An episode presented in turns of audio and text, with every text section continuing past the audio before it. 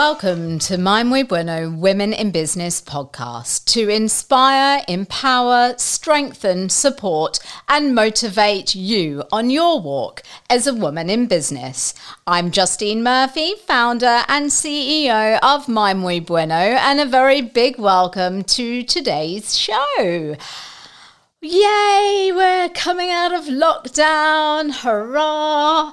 So, yesterday was the first day that London, England were all coming out of lockdown. Uh, terraces were buzzing with people eating and drinking and laughing, and oh, shops were opening up, and oh, it's just, yeah, finally. So, um, up and down the country, obviously not just here in London, up and down the country, yeah, everyone's yeah, buzzing with delight and enjoying getting to embrace seeing family and friends and coming together and breaking bread and just oh it's there was such a buzz yesterday and in the air from the second I kind of walked into the office and all the tables outside were full and um, and leaving again at the end of the day and just walking. I walked from Chelsea through to South South Ken and uh, stopped at Carluccio's and had a glass of wine and a plate of calamari and it was just oh my gosh I was freezing cold, uh, but it didn't matter. It was just so refreshing and so nice also just to be able to do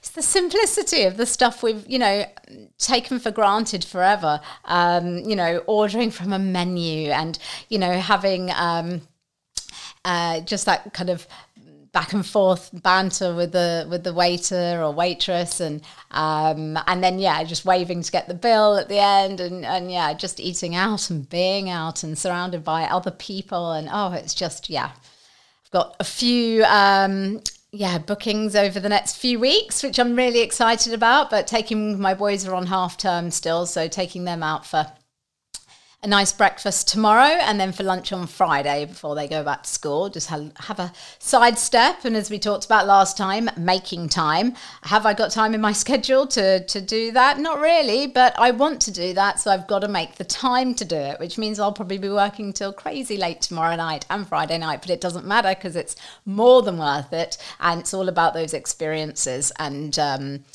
providing those experiences and making time for them. So, uh, what else is going on? Oh, I've got a new puppy coming as well. so, in the next few weeks, we've got Koji. Uh, which is Japanese for little one, is going to be joining us, and I'm, he's going to be my my new sidekick. So if you follow me on Instagram, get ready for some serious puppy spam coming up. Uh, but yeah, he's going to be. We've had so much upheaval in this past year, and it's been on my mind for a while. I've always wanted to, he's a chihuahua. I've always wanted a little chihuahua. And years ago, uh, back in Mallorca, we had I, I had French bulldog, um, Atticus, his name was, and for, for some reason in my head, I, I thought I didn't know that French bulldogs grow quite as big as he actually ended up growing. He was literally on par with a kind of small English bulldog. I don't know if he was just not a pure French bulldog, or anyway, he was quite a large dog. He's de- he definitely was not a handbag dog. Anyhow, I remember one day, like I jumped, oh, we had obviously a Labrador as well. He used to jump in the pool, and I remember Atticus once jumped in the pool and started sinking, and it was like, oh crap, quick, save the sinking dog. Yeah. Um, but anyhow, he was never a handbag dog. Always wanted to have a doggy that I could have with me as a little companion. Uh, however, the boys are just too little for a Chihuahua because they're kind of temperament and stuff, and they get a little bit scared. Um, you know, I've got a girlfriend who's got a lovely back in Mallorca, lovely Chihuahua. Um, so yeah, I was just very inspired that you know, for them, uh, now they're at a good age to be involved and be involved in the responsibility of a dog and responsibility, you know, of, um, uh, you know, all that brings, uh, but also just to give us some joy and happiness because uh, we need it and some stability, really. You know, my boys have had a, uh, uh, I mean, we've all had we've all had a really hard, crazy upside down year. But from their pers- like from a child's perspective, I mean, they've changed. Uh, you know, they were put under lockdown, and that whole kind of just what that whole that meant. They weren't going to school anymore. They weren't seeing their friends anymore. Then obviously all the shifting going on. Um, so being at home for months on end, just us at home, and then of course packing the house up, packing everything up, coming with me, seeing all the deli being dismantled and the cookery school, and like you know me being upset and reality that we were leaving, we are moving. So everything that they knew that they've ever known since birth, you know, to not to just that's gone, you know, all of that's just completely, yeah. And then moving house, moving country, coming to England, new school. Uh, new friends, and then of course another lockdown, um, and then yeah, and then obviously this last lockdown has been the hardest, and then being around, you know, and home for so many months. Um, it's yeah, it's it's been very testing, and then it's obviously with that, it's brought a whole load of up, you know, hurdles and curveballs that uh, I'm very much still navigating through, and and it's been hard and it's been grueling. So yeah, I think Koji is going to bring us some stability, which they need right now, and I need right now uh, after we've had so many changes, and then there's going to be some other changes coming up off the back of these curveballs, which you know we don't need any more changes, but we're going to be having some. So um, again, Koji is going to be a distraction and he's going to provide some love and also help me just to you know on days when i'm so sucked in with work just gives me that kind of yeah distraction to be able to be coming away from the screen and enjoying him and playing with him and taking him out and taking him everywhere with me and um, training him obviously of course and gonna yeah socialize him with the cats and with hank and um, and yeah, give the the boys some much needed joy and love. And you know, everyone keeps saying, "Oh, children are resilient. Children are resilient," but you know what? Children have uh, who suffer from trauma as children grow up into adults, and you don't know which way that's going to come out. We know that it does come out as adults, and you are affected by it. I know that personally. So um, for me, it's just trying to do my bit in making sure that they have that stability right now. And um, so, yes, I'm very excited about a puppy. And do I have time for a puppy? No, no, I don't. But again, making time because uh, it's important and it's got to go to the top of the list, you know, because we get one time on this earth and we've got to make it count. And yeah, embracing experiences and time together, cherishing my children while they're young and having this time with them and oh, just wrapping my arms around them at the moment more than ever in this ridiculously crazy upside down world we're living in. So that's all of that going on and that's it really. I don't think there's anything else I can it's just it's been intense uh, as always juggling all the balls and dealing with all different things going on uh, so you know i think emotionally physically mentally, spiritually, all the Ellies um, uh, have been in play. Uh, so yeah, um, my eyes are throbbing, and I'm yeah, but I am.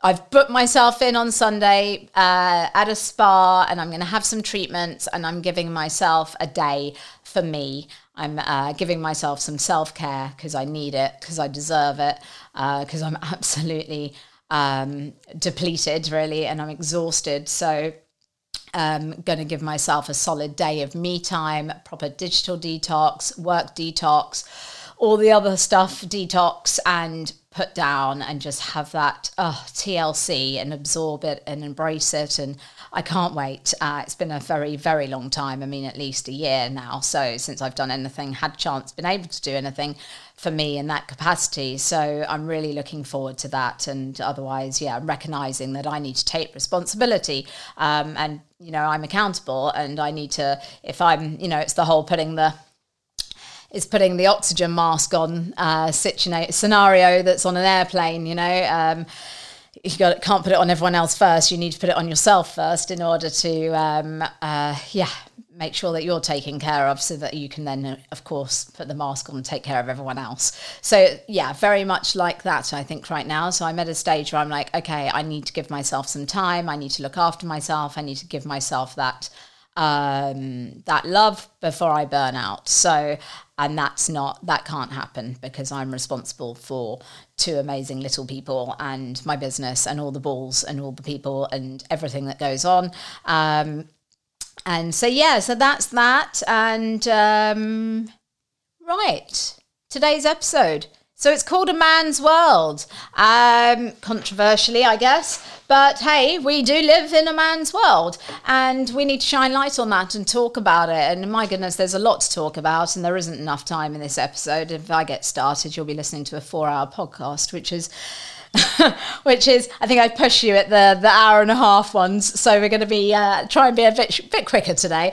Um, I've got a wonderful guest coming up for you, who's the amazing Claire Parnell. I'm very excited um, to share uh, her interview with you. Uh, she's fantastic, super, super inspiring woman. Uh, and yeah, she's her whole background and everything is all connected to the whole sports industry. Uh, so, of course, you can see why I titled today's episode as A Man's World. However, Claire brings to the table refreshing news about her experiences in the industry. Uh, but I'll, I'll, let you hear all of that for, your, for yourself. But it's um, and I'll chat again after.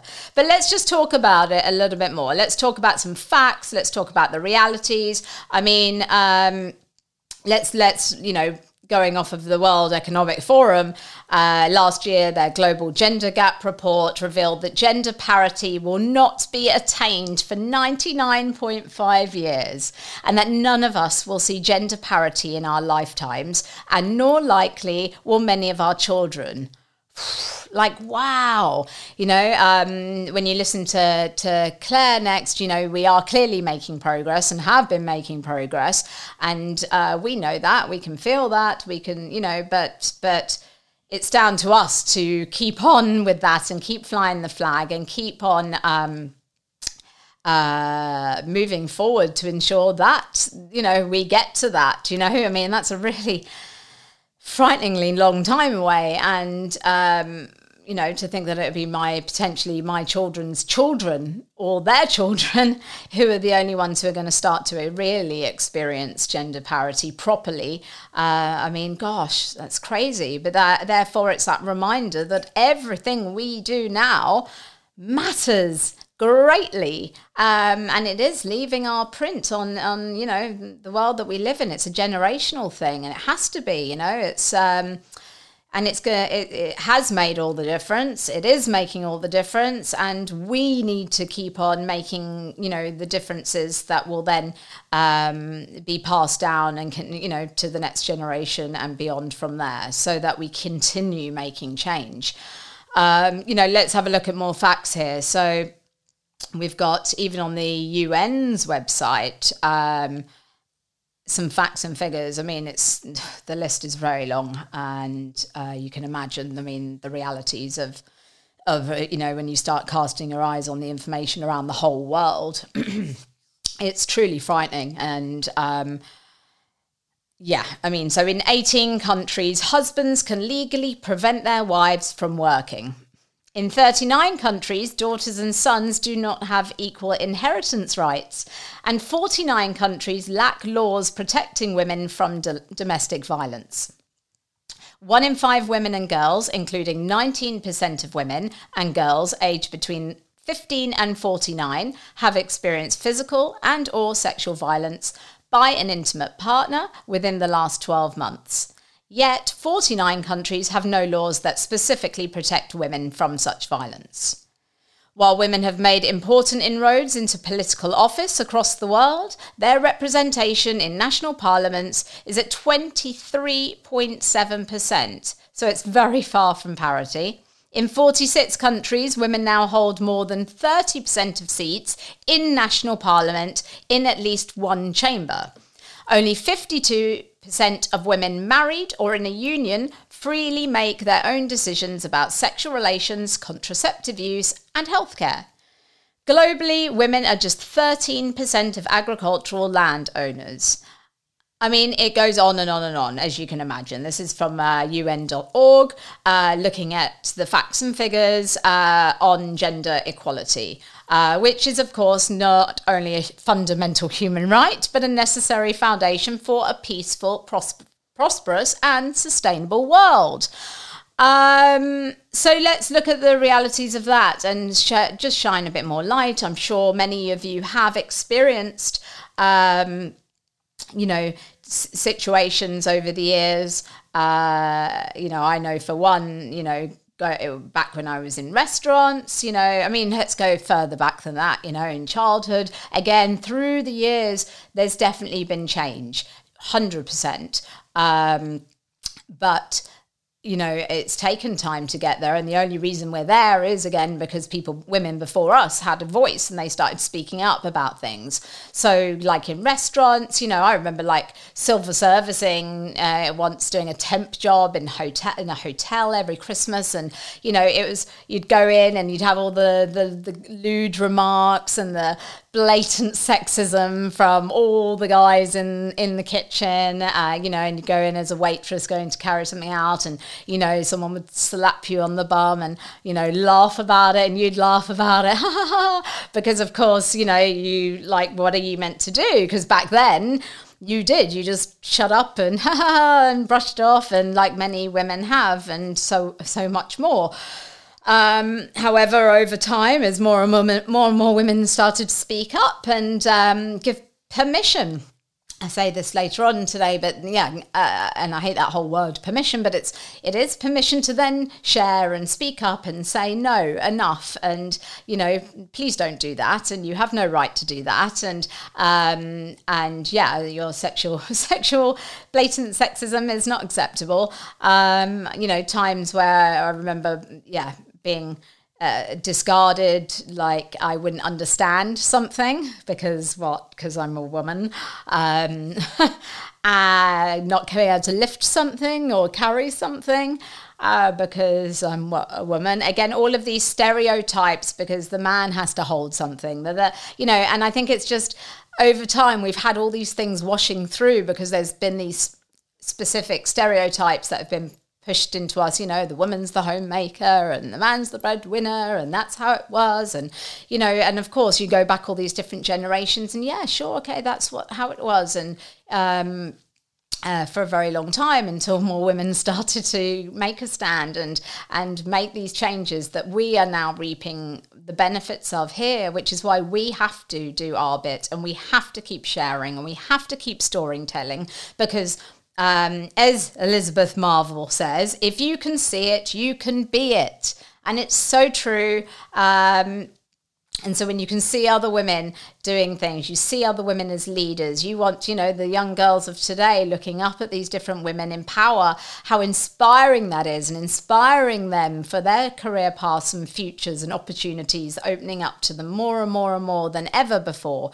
Um, you know, the the opportunities that my granny had versus what a child to, you know today growing up has are completely different you know? Um, you know we're in in you know she she was a midwife and it was probably a midwife or a nurse and that's it. So uh, and like when Claire speaks later, you know, talking about opportunities she had, you know, for going into sports, it was kind of P, PE or physio, you know, and again, nothing against uh, uh, midwives or nurses or PE teachers or physios, obviously. But the point is, it's emphasising those are the those are the kind of options at that time, and how now again we are we are moving forward in all those areas. We're opening things up. Look now, you can have, of course, and for a very long time, male nurses and female doctors, and everything's opened up. And of course, then in the sports industry, that's the case, and all the industries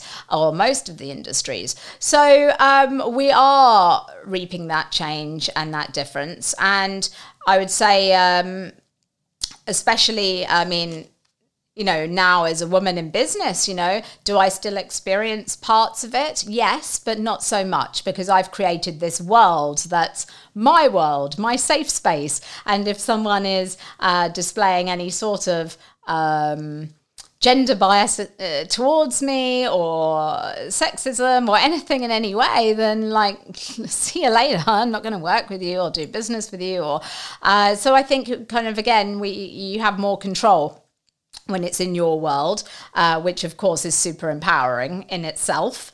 Um, but yeah, there's a there's a really good video I saw, uh, which is uh, I'll try and find it, and if I find it, I'll pop it on the on the podcast uh, for you all. Um, but it was a video of, of two little, two young children, one male and one female, and they both were told to do a job. I can't remember what it was. They did some stacking of, of building bricks or whatever it, whatever it was. Anyhow, they got paid with sweets and they were both given a jar each. And the little boy was there and he was been poured all of his sweets in, uh, and his were piled right to the top of the jar. Couldn't fit any more in. And then the little girl, he's watching. The little girl gets hers, but she only gets half.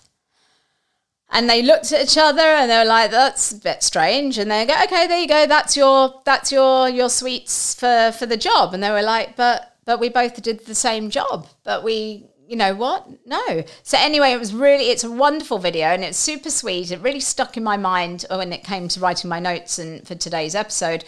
And then like you have what like one boy's like pouring his sweets into the, to the girls' jar and leveling out the the sweets uh, to have an even distribution, and then even asking these children, you know, um, uh, what what's the problem? Like why? Why is why what's what's the funny face for sort of thing? And so well we both did the same thing and you've given only her half and I've got you know that's not fair.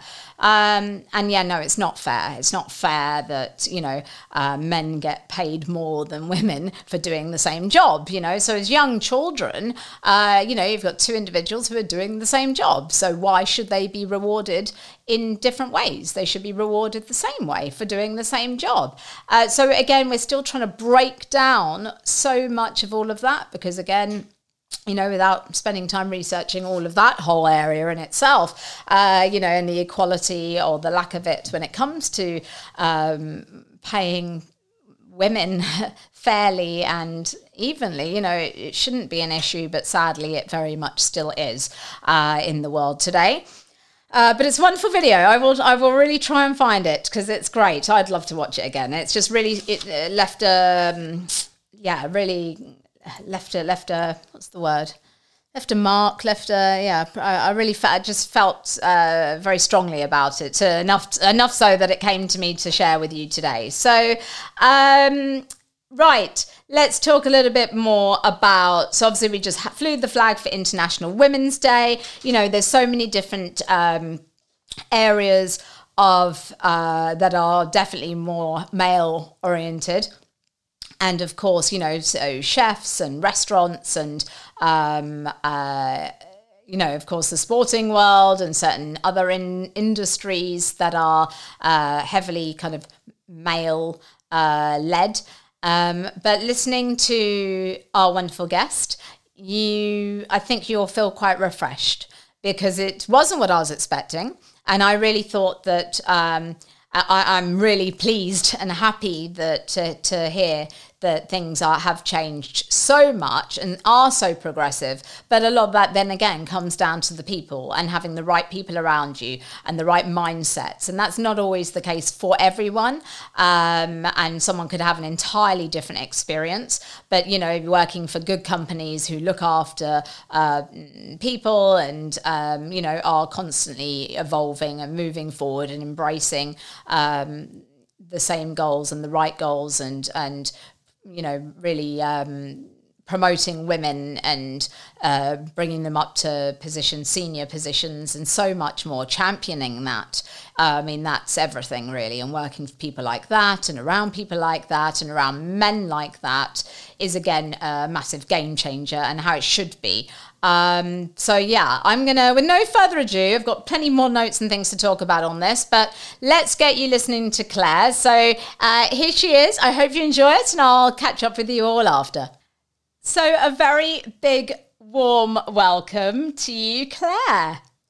Hi, hi, Justine. Hi, how are you? I'm good, thank you. Very well, very good. well. Thank you very much for joining me here today. Our pleasure. And before I uh, kind of uh, introduce, introduce you and get you talking, uh, as obviously this episode is, is titled A Man's World, and we'll be kind of delving further into that a little bit later. Um, but just to share a little bit more about our guest. So, uh, Claire is the founder of OnSide Communications, and she'll be sharing a little bit more about that with us in a moment. Uh, but it's a brand and communications consultancy company, which is uh, all about championing and connecting brands, organizations, uh, athletes, governing bodies, communities, all through creative storytelling, powerful partnerships, um, all powered through a love of sport.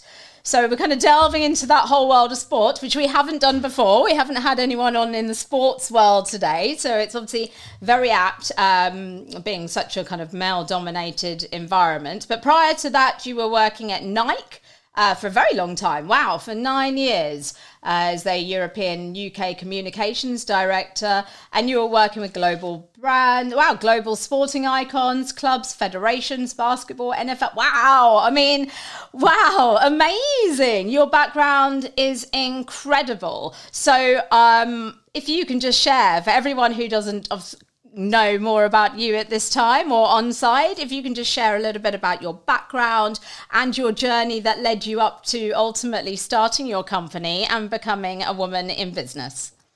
Yeah, awesome. I'd love to. Um, so I guess I've been working in the sport industry now for for 20 years.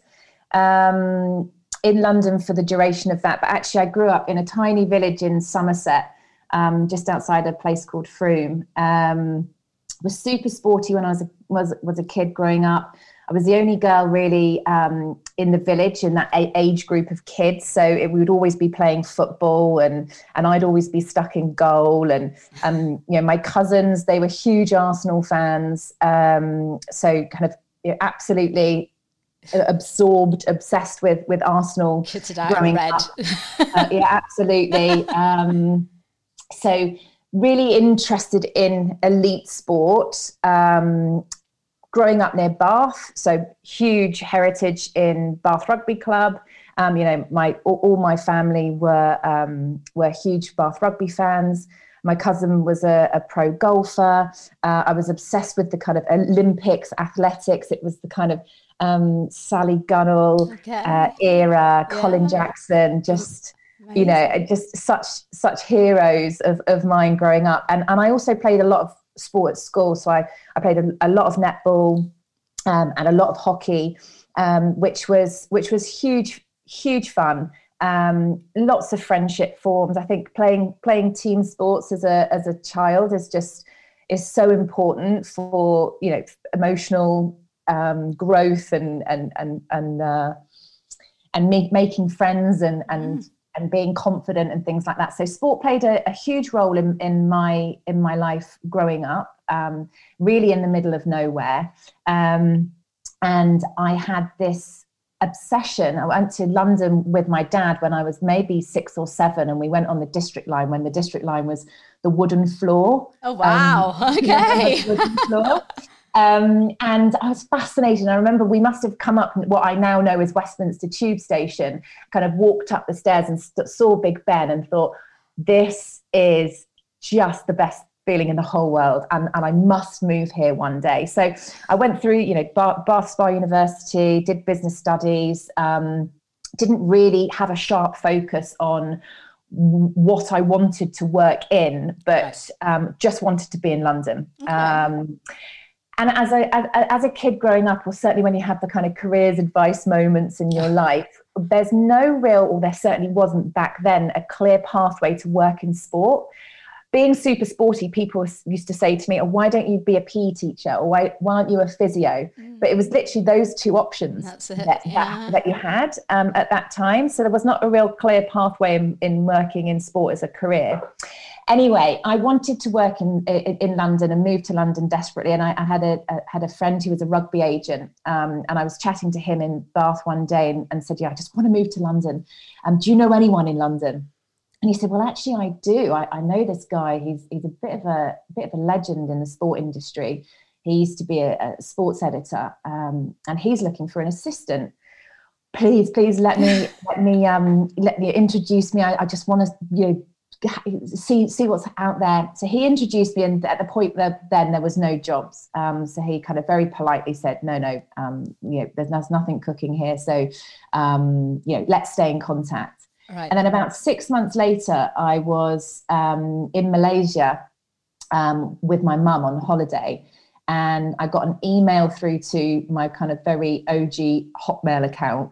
Um, and it was the time where um, internet was not everywhere and you had to dial up still probably exactly blue exactly. yonder accounts and things it, it, was it was the it was the dial up so i remember receiving this email at this resort we were in in malaysia and saying to my mum, you know, time difference, I've got to get in contact with him straight away. So we started to um, to email then, and he he's such an amazing person. It remains a very close mentor to me this day.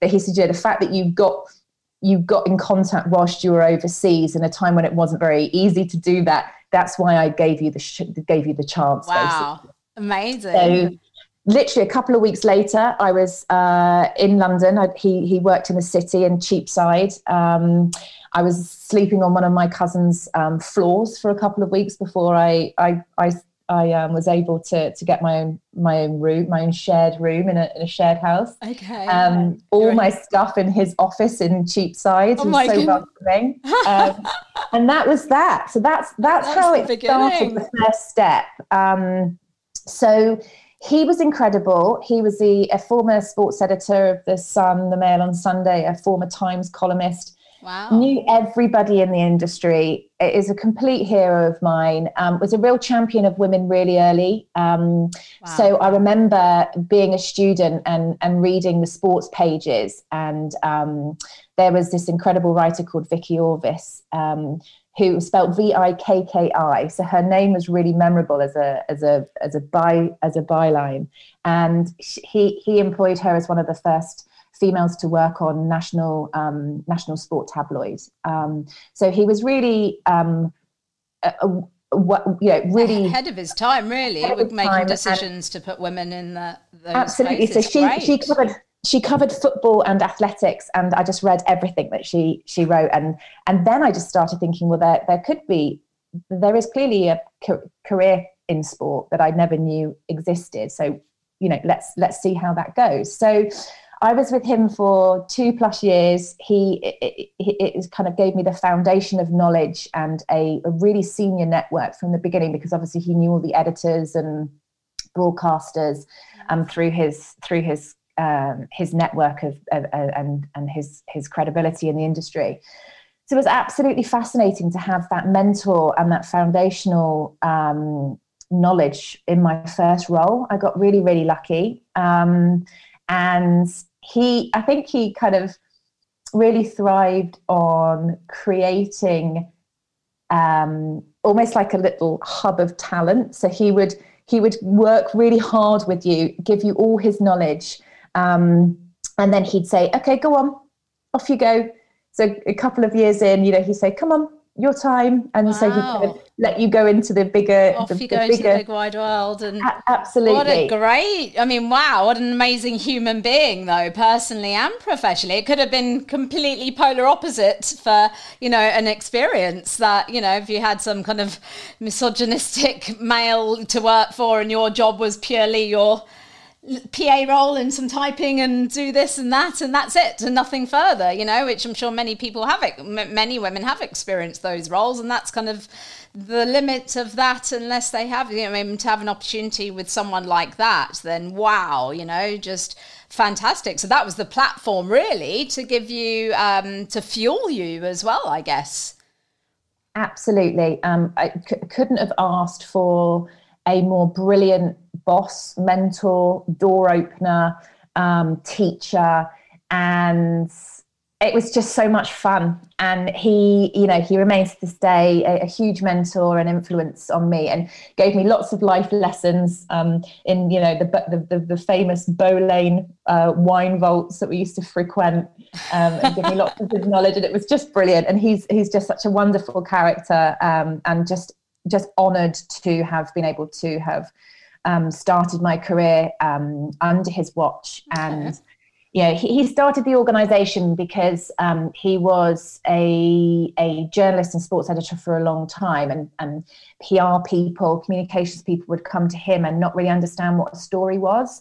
Um, and so he saw an opportunity to to, to do things better than the, um, the, the, the PR companies that were currently in that you know operating in that time in that era. So um, yeah, really really smart and um, feel very fortunate to have um, to have been able to work uh, for him and and be coached by him so generously in in the first few years of my my career after that, I went to um, this brilliant global um, WPP agency called Hill and Knowlton and worked in their sports team. And I, I, was there for five years. It was just brilliant. We had a bar in Soho Square. Oh, wow. Um, it was so much fun. So, um, really, a, a, real moment of kind of the, the learning about team dynamics and characters and peers and working across lots of different sports and organizations and brands with different teams all the time really social um, and you know just what a privilege to work with that group of people at that time. We remain super close to this day. A beautiful time um, was had at, at, at that um, organization. Um, and, and, five then, years there where were you at this point in your kind of career path? What sort of job title were you then were you doing at that time so I, I left Hill and Knowlton um, as an account director at that right. time. Okay. Um, and then, yeah, I got the opportunity to interview um, at Nike, which growing up, you know, huge fan of sport and, uh, you know, really iconic um, moments in sport history. The, the Cathy Freeman suit in Sydney Olympics. Wow. Um, was a Nike innovation um, that I was just in awe of at the time. Um, the gold um, Johnson, uh, gold and red Johnson track spikes. Um, obviously, being an Arsenal fan and Ian Wright reaching the um, the goal the goal record for Arsenal at the time, just done it. Just just really just an the the, icon, the ultimate iconic global brand, I think. Um, I'm sorry, I stand corrected saying Nike. It's probably the so now I know for sure from someone who has worked there. It is actually pronounced Nike, and that is the correct. So I have been saying it wrong all these times. It's like the whole Moe Moet thing. It is Moet, not Moe. So now I know. So I stand corrected. Sorry, edit prior Nike. There we go. That's probably a massive bugbear at everyone at Nike. Yes. um, yeah, so so then so Nike, so so nine years. This was this was when I shifted a, a gear from, um, you know, not just being ideas and creative, but you you know that kind of that's that strategic mind was enabled then, and working amongst brilliant people. Um, just thinking differently and taking the brand and sport to a new level. Um, I had a European role, so different cultures, um, different markets. Wow, um, that must have been just, inc- yeah, incredible, eye opening. I mean, just you know, again, personally and professionally, to just really open opportunity and to learn and just so much.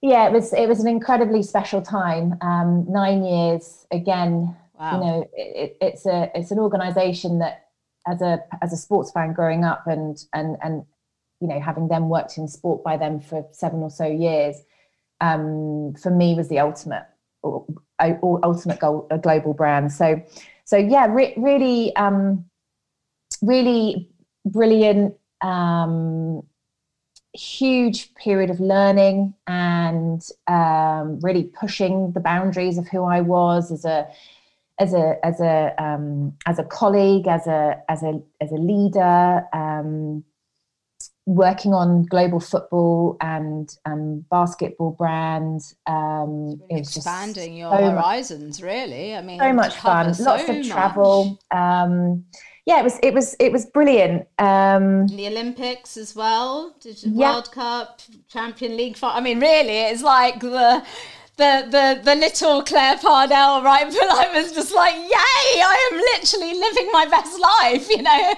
I it mean, was. wow. It, yeah, it was for, for for for little me in that tiny village in Somerset, being put in goal to play World Cup um, in the in the local playing fields. Wonderful. Uh, was was just yeah it was it was pretty pretty huge, wonderful to, to be in that organization. and, yeah absolutely. Fantastic. Well i mean con- congratulations. It's a huge deal. It's oh, amazing. oh, so and to have you know that sort of longevity there and to have covered so much and really uh, grown you know from your experiences and your time working with such an iconic brand and people and the type of people within such a company as well.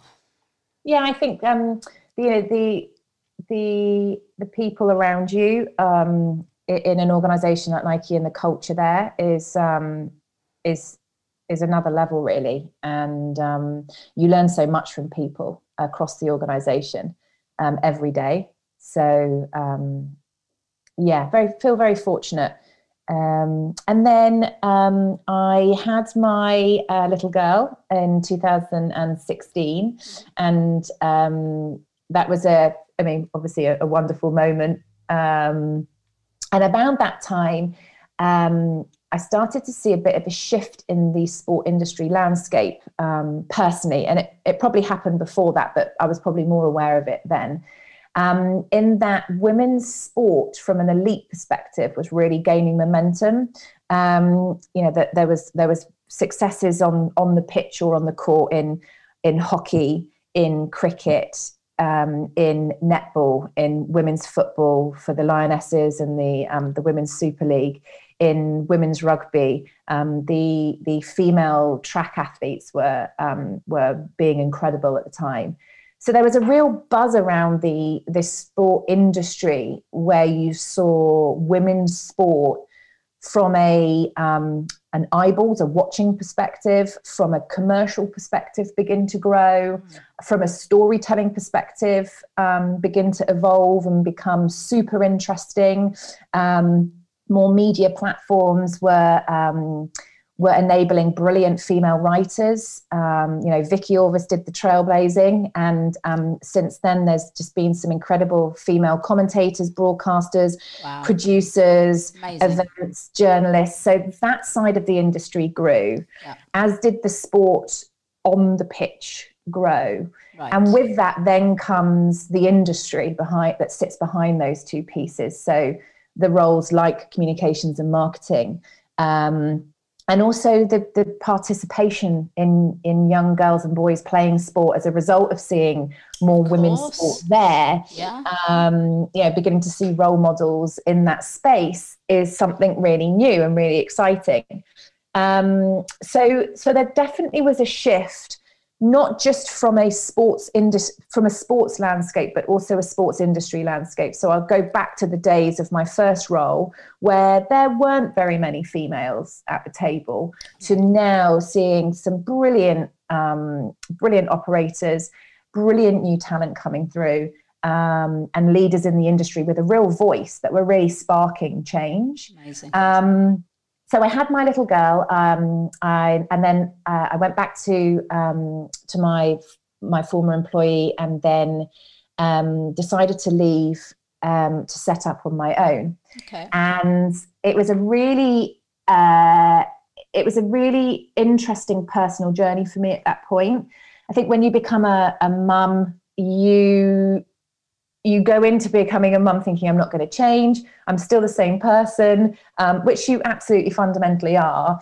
But in the workplace, I found that I was lacking a bit of confidence. Um, I, you know, questioned, can I do this? Am I still good enough? You have that imposter on your imposter syndrome.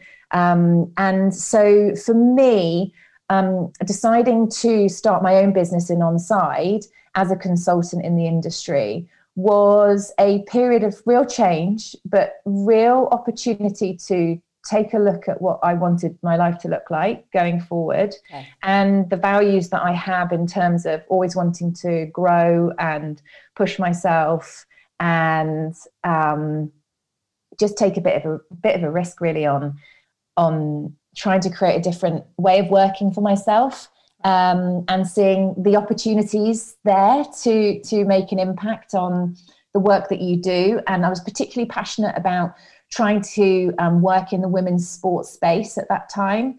Um, so yeah, it, it, was an interesting period for me um, when I when I first started up OnSide. Um, it was a it was a period where the community within within the sport industry of women was really really growing. Um, i remember um, becoming aware of women in football a community for for females that work in the sport industry or the football industry and going to a few of their meetings and um, events and feeling really really welcomed and really felt like that sense of belonging. Um, which was really, really wonderful at the time. And then there's a, an incredible organization called the Women's Sport Trust, who are a real, a real kind of, they have a real voice in the industry. Um, you know, they'll call things out and and make change. So right. uh, they were they really they really championed that change from the grid girls being um, removed from Formula One, for example. Fantastic. Um, okay. And and so they, they're a really really interesting organisation, and they've hmm. they've done this. Um,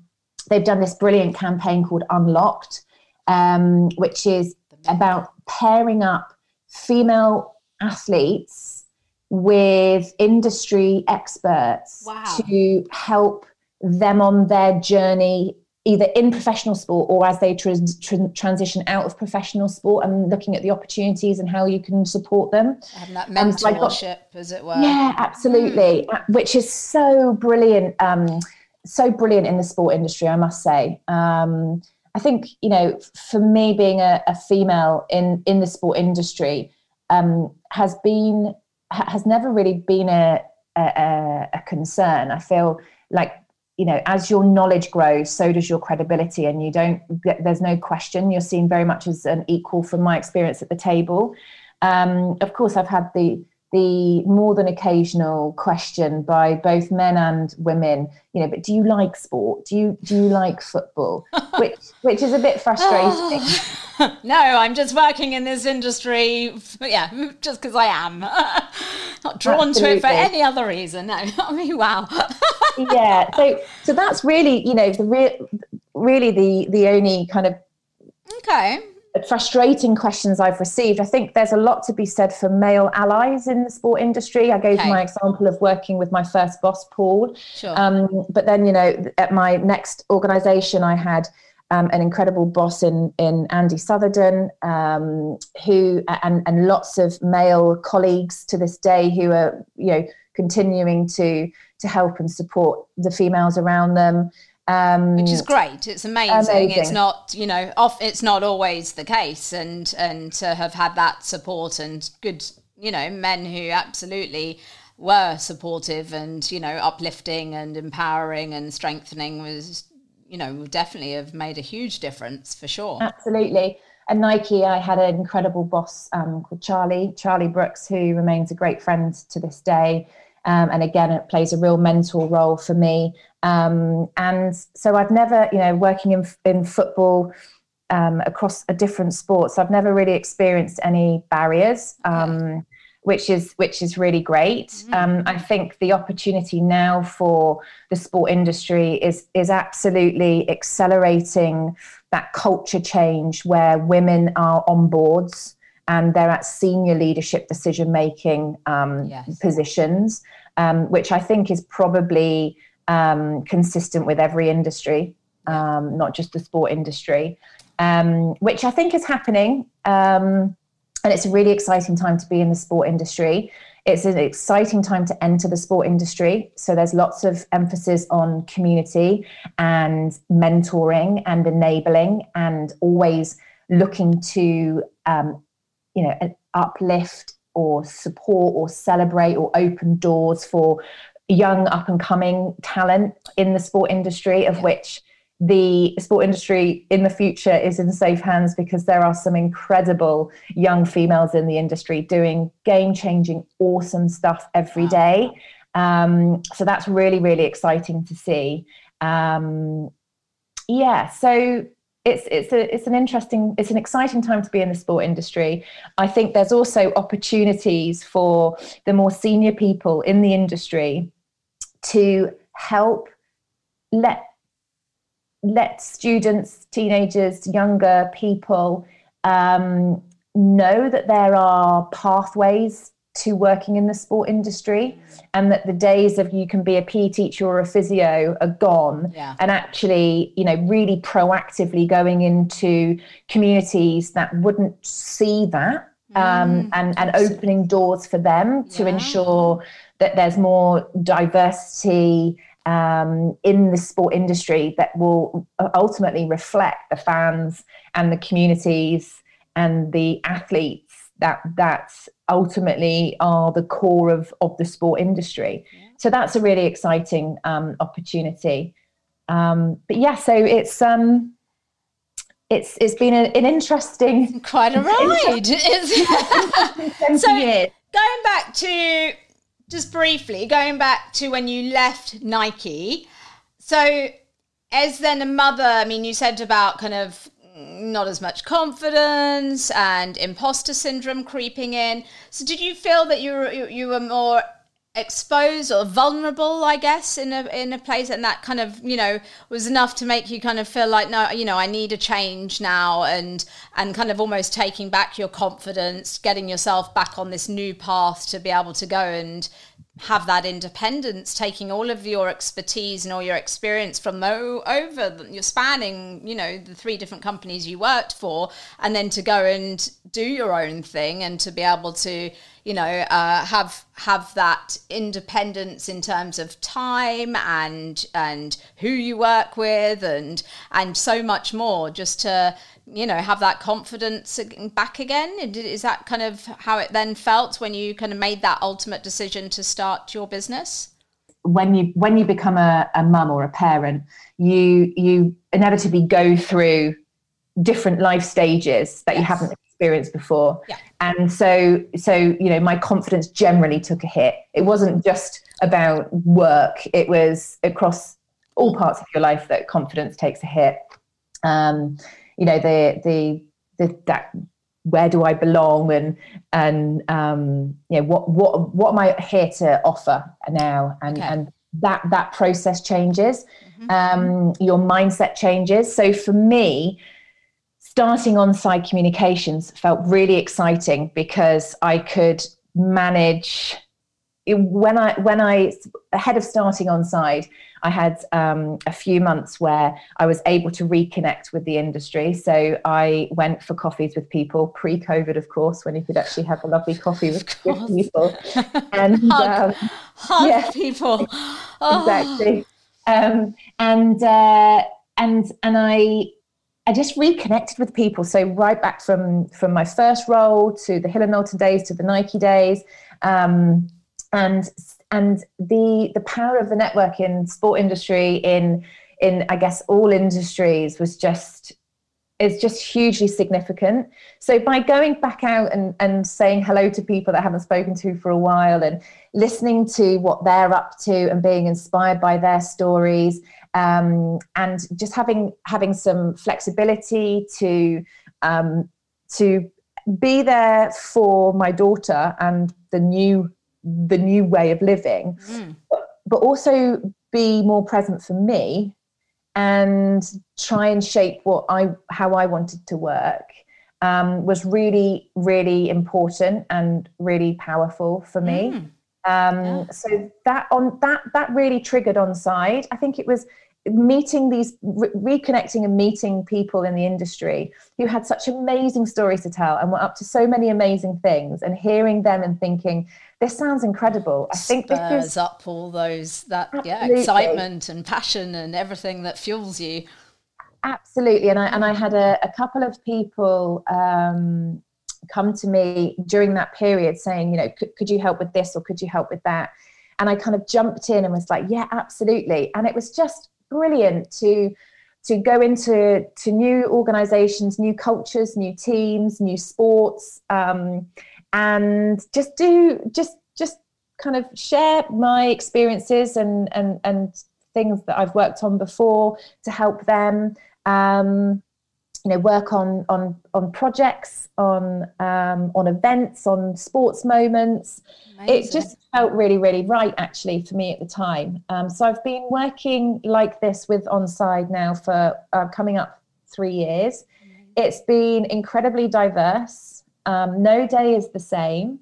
It's that sense of freedom, um, but still feeling really committed to your clients and um, to the industry. It's given me the um, the choice to, to um, and this is where I, you know, would really like to keep focusing on trying to work with women's sport um, and helping to grow that because mm. I, I took so much from sport as a kid growing up. I have a daughter who I would love to play sport and take the values and the learnings and and help shape her and just have fun through through playing sport with friends is is for me priceless yeah championing um, that to, exactly yeah. and you know hopefully when when my daughter is is old enough to be having a, a career chat um, at her school um, looking at her future that it's not just PE and physio that's that's the recommended um, yeah. options yeah. is actually a breadth of journalism, broadcasting, events, operations, um, marketing. Blows it right open now. Yeah, absolutely, amazing. Absolutely. So that's um that's a real uh, that's a, a real motivation of mine to to um, just you know the the, the industry the, the and, and the women's sport the buzz and the and the um, the opportunity is uh, it's just it's it's incredible to think that you you can be involved in in that growth in some way. Um, and yeah, it, it really it really means a lot to me to be able to work in women's sport, in the sports industry more generally, and work with incredible male and female um, role models and see emerging new talent in the sport industry come through and do brilliant things and change the game.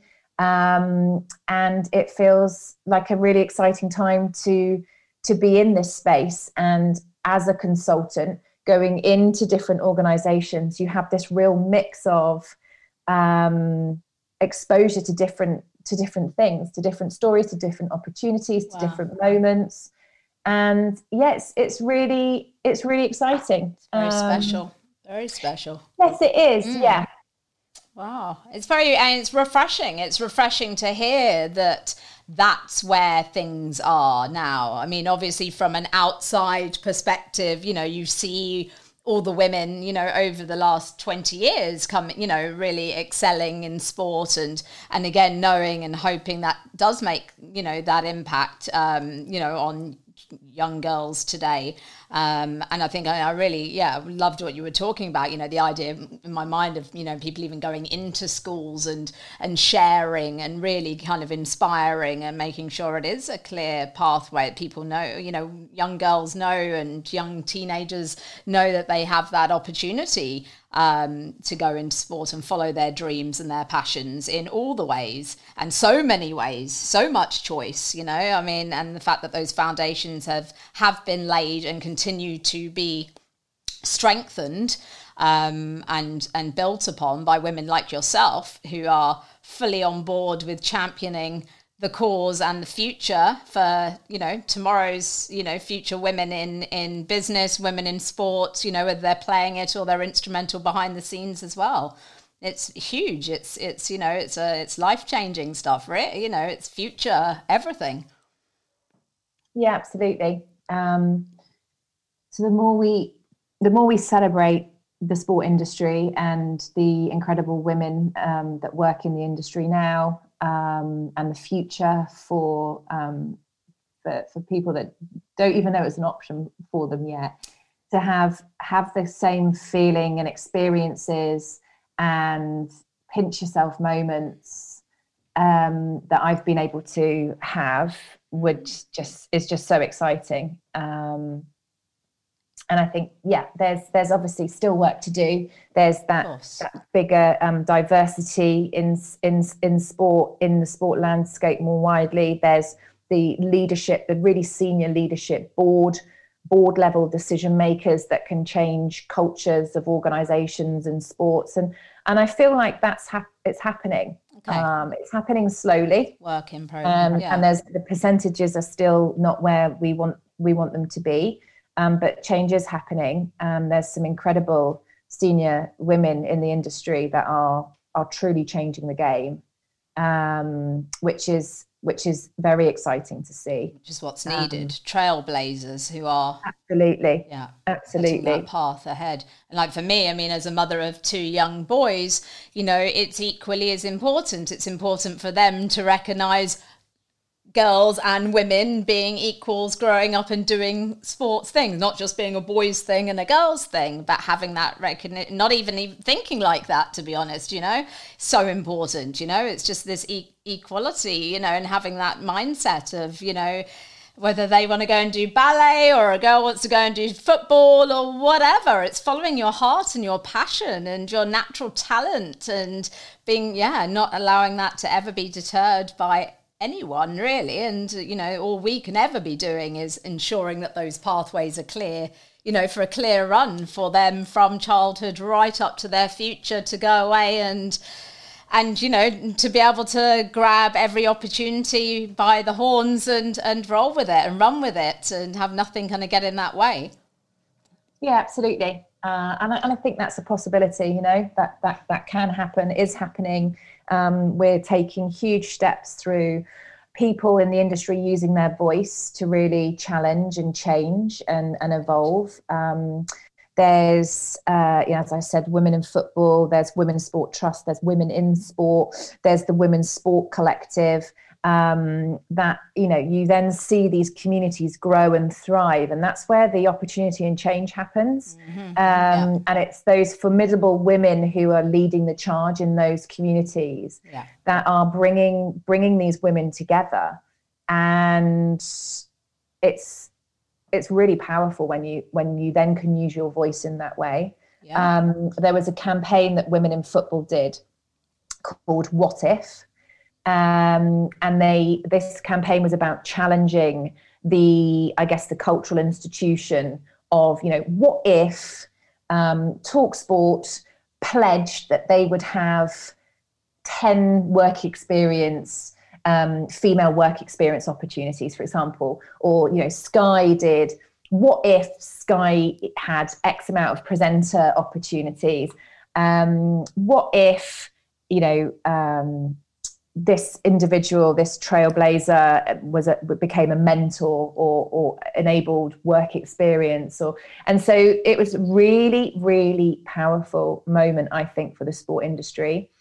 Got lots of um, lots of big voices involved. You know that that's ignited some significant change, and it's now that you're seeing the benefit of those those opportunities then you know, have led to an impact. Wow. Um, so that more opportunities have been enabled in the industry as a result. So, you know, what if was really was a really powerful moment, I think, for the sport industry to challenge the norm. Really, mm. um, it's amazing. These it's voices wonderful. emerged. Yeah, these yeah. voices emerged, and um, you know, the impact I think will be seen for years to come as a result of the of the changes that organisations, brands, governing bodies sports clubs, um, organizations decided to do as a result of that moment, uh, which was pretty cool. Massively powerful.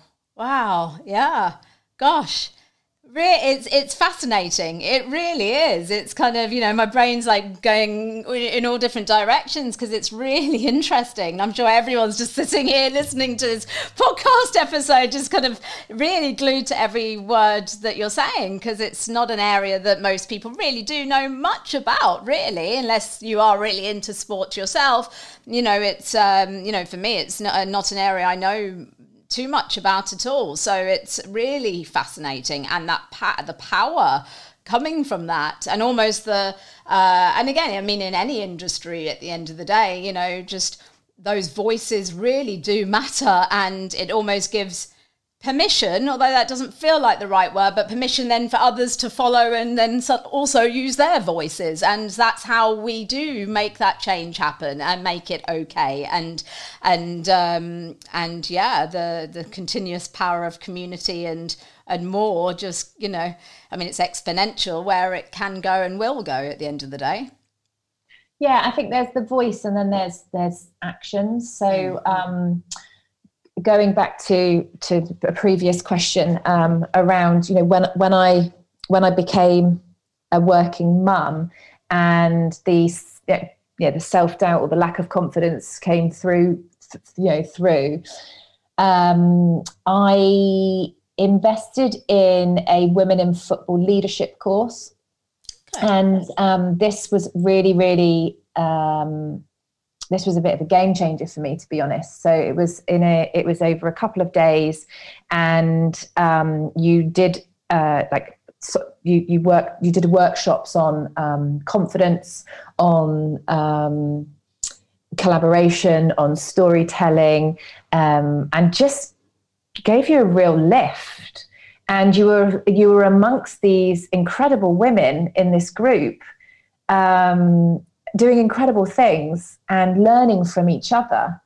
Um, and I remember kind of going in and doing the two days and then coming out feeling really lifted um, and really kind of nurtured almost that the you know that, that that's this this experience was was really influential for me in that early period of starting my own my own business um, and I took a lot from those sessions and I know that that women in football that that piece around the leadership courses and and giving people that confidence and that self belief and um, the skills to uh, to, um, to to to make things happen for themselves, from their organisations, for their colleagues, is is really important. So there's you know there's communities that have a voice, but then there's communities that actually strike action and change or enable you to do that for yourself and it's doing those tangible things as well that um, really for me m- my personal experience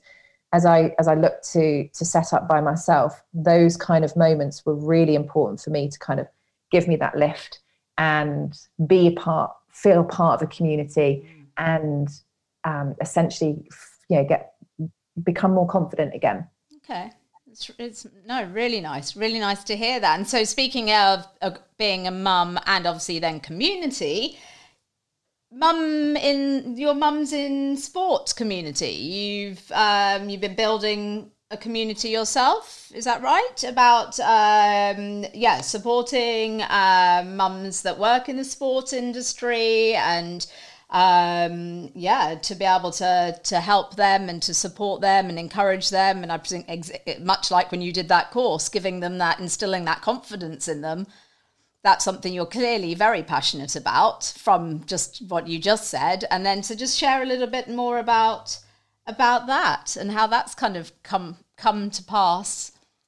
So I think this this started as um as as as multiple conversations with women who are also uh, mums in the sport industry at um, networking events or or industry events.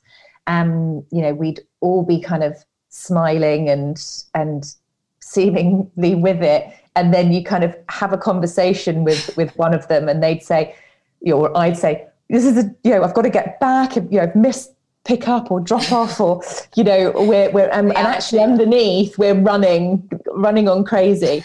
And um and then i had i'd have another conversation with with a, with a, with another mum and then another one. And then in the end we were like well why don't we why don't we maybe start talking and sharing about this shift that happens? Because you know in sport you you travel you work a lot of weekends you um, you're always on and and and so when you become a parent that is more difficult to to um, be able to balance those things.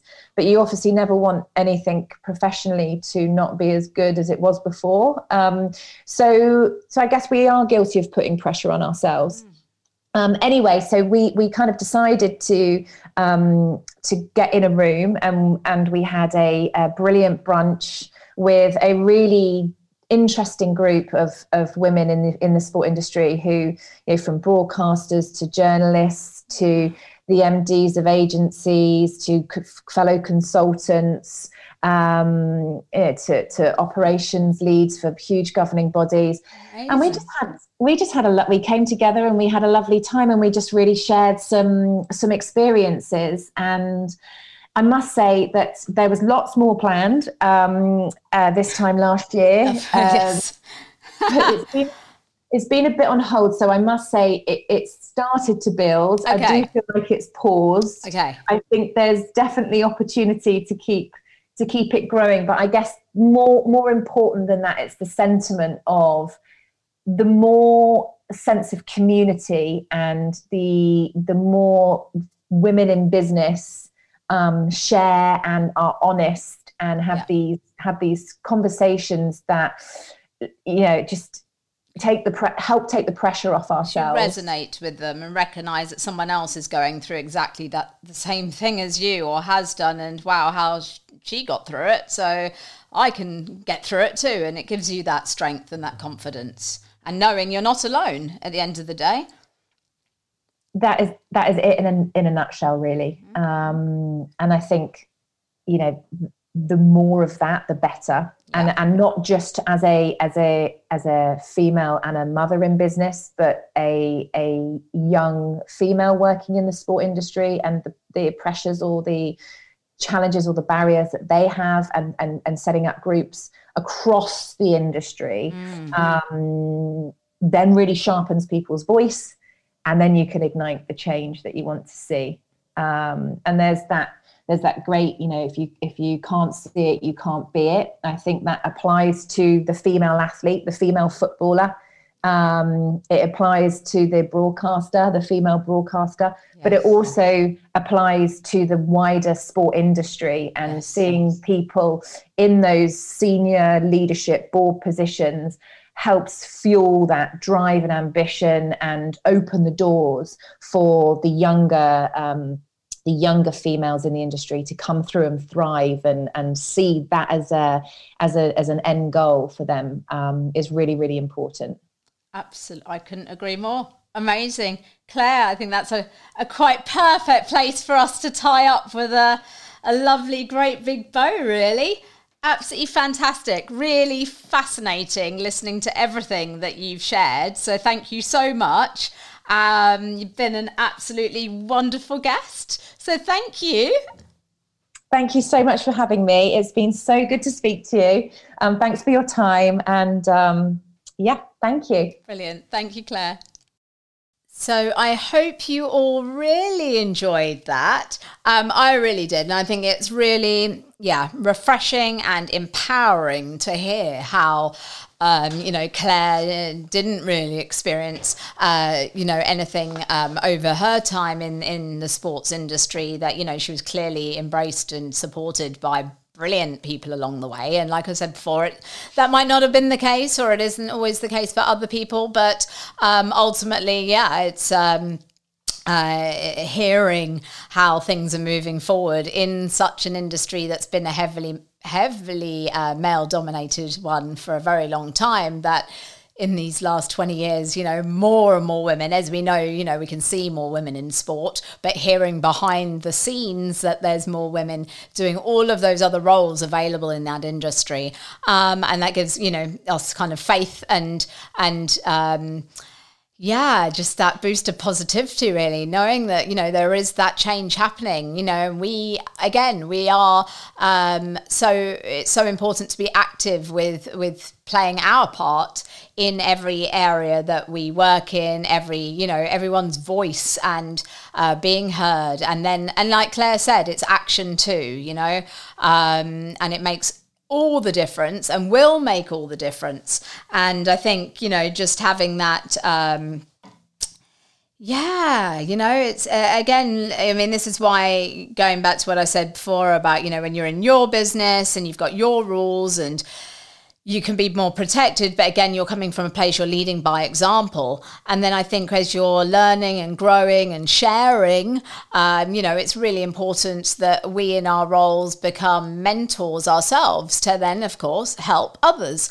And really you know it's so important you know which is ultimately how i'm here with the podcast now and everything that i've been doing over these years and and the power that that has. And you know it really it's it's you know it, it is transformative and it has it makes huge difference in women's lives and uh, you know not just in business but it personally and helps the men to find the courage and strength to better run their business feel more equipped um, and to stand up and to be heard. And you know and you forget you know uh, there's so many different things that when we're young or we're young girls that we we accepted you know um, i mean don't don't forget again it's that whole unconscious gender bias um, you know we talked about it a little bit last time you know and i talked about how you know uh, when I was going away after my children were just coming out of nappies and doing work, and it was kind of like, you know, looked frowned upon, you know,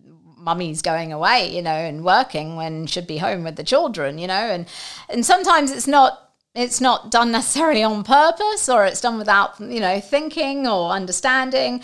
Um, but of course it you know it's still happening. Um, but yeah i think as young, you know, going back to when you're young, you know, you, you are young, conf- young and confident is then misconstrued or considered or labelled bossy, for example. Um, you know, much like as wives, we're we're labelled as nagging, you know, nagging wives simply for uh, asking for something to be done again and not listen to the first time, so having to ask again. You know, uh, again, trying to get rid of these labels and get rid of these stereotypes, you know. And um, I mean, it's insulting, right? So yeah, I think um, I just think it's that whole negative spin, and of course, you know, it, it's it diminishes self worth, it quietens your voice, and all of these things. Um, you know. Uh, a woman can go into herself, you know, and not to mention, obviously, in these times, in COVID times, how you know the impact that COVID has had and the lockdowns have had on women all around the world. You know, like domestic violence has obviously gone right up, and um, and other abuse and everything else. And I think that. Yeah, I just think now it, you know, again, going back to storytelling and sharing and empowering one another. And when I was talking, when Claire was talking, I, I had this such this vision, this real this unity, this strength among women, you know, just real arms around one another, even though we're all here digitally listening and, you know, um, what we have by our sharing in this way, you know, and listening and being strengthened by one another and um, you know, it's it's so powerful. It really is. And then you, you know, it's gonna, it, it is life changing. But you know, then you taking on those elements uh, yourself and sharing in your world and strengthening and helping others. And the more we are doing that, and the more we're making a stand, and the more our voices are being heard, the more we are continuously, you know, all around the world, going to be pushing forward and just, just like picture, have this visualization of like a, a snowplow pushing all the snow out of the way to make this nice clean path for future generations of young girls and women to be able to confidently walk through and walk uh, with their heads held high in any um, area of life and work and anything without it ever being uh, yeah their gender coming into kind of question to question their ability or anything else so yes, there's a lot of work to be done, um, and and we are we have a responsibility for future generations to do our bit. So. Yes, ladies, be fearless, uh, conquer. Uh, you know, it's not just going every day and doing your job and doing this and doing that. You know, it's it's not. It's you know, sharing your story, um, uh, empowering others, and uh, finding your voice, and really, um, yeah, you know, it's just. If anything, you know, after this whole pandemic and stuff, you know, we're we're so humbled by everything that's happened in this last year, but it makes us realize more than ever, you know, what's important and uh, where we put our time and why we put it there. And I just think this is such a it's just so important. It really, really is. It matters to you and to I, and it matters to our children. Um, you know, it matters to my children, my two boys, that they they uh, grow up with completely different eyes and, and thoughts and you know uh, in every way. And and again any sort of stigmas or anything in school where they pick up things and it's this mentality of boys versus girls and all of those things that are kind of again still in the playground still in school um, you know different things. You know i remember my yeah my son jacob said to me a few months ago now, you know, it said about, oh, wear a pink t shirt, pink's for girls. And I know it's such a cliche thing, it's for a boy to say that. And I was just like, anyone can wear pink, you know, and it's kind of like standing up for girls, defending girls, to get, and then like other things like, oh, you shouldn't be do that. Wait for daddy to do it. No, I can do it. Thank you very much. I can lift this or move this. Thank you very much. You know, um, it's that understanding that you know, uh, it's uh, uh, taking away that whole stereotype that seems to be enforced at a young age, and um, you know, having the reality that you know both men and women can equally and easily do everything as well, you know, and. Uh, so I just think you know the world is changing, and it's got to start from that young age. So that these generations are then um, not filling the boots of people in yesteryears and those mentalities, but they're filling the boots of the people who are really uh, cementing the pathway for them, you know, to excel in their roles, to support women around them, and so that we can be moving forward to a world of gender parity one day in 99.5 years. But I would hope sooner than that, you know, I really would. I would hope that, that, you know, yeah, we've got a way to go, ladies. We've got work to do, and you are responsible for playing your own part in it, in your world and and in this big world we live in. So uh, yeah, that's it, I guess, for today. A bit of a slightly different episode today, but very important one to have some food for thought over, I think, and go and look on the UN website and uh, the World Economic Forum. Go away and do some research and have the understanding. I mean, there's so much, you know, this it's very eye opening um, and again very humbling. You know, when you start, you know, just realizing how many countries around the world, you know, how fortunate we are, really, um, and to never take that for granted. So I think just um, yeah. Take on everything from today. I hope you've enjoyed the show. Uh, we're back obviously in two weeks' time. As always, I will be eating my way through these next two weeks for certain in lots of really delicious places and catching up with lots of absolutely lovely uh, friends, which I'm really looking forward to. Looking forward to my me time as well, of course, at my. Um, at my spa day on Sunday. So I'll get to share all of that with you soon too. And then just going to keep on keeping on, navigating through all the rest of it. And um, and so much more. So, yeah, that's it from me. As always, please do rate this episode if you enjoyed it. Mark it with a, I would hope, five lovely stars, and do share it, of course, with any other women in business that you know who would uh, benefit from this episode and from the whole podcast itself.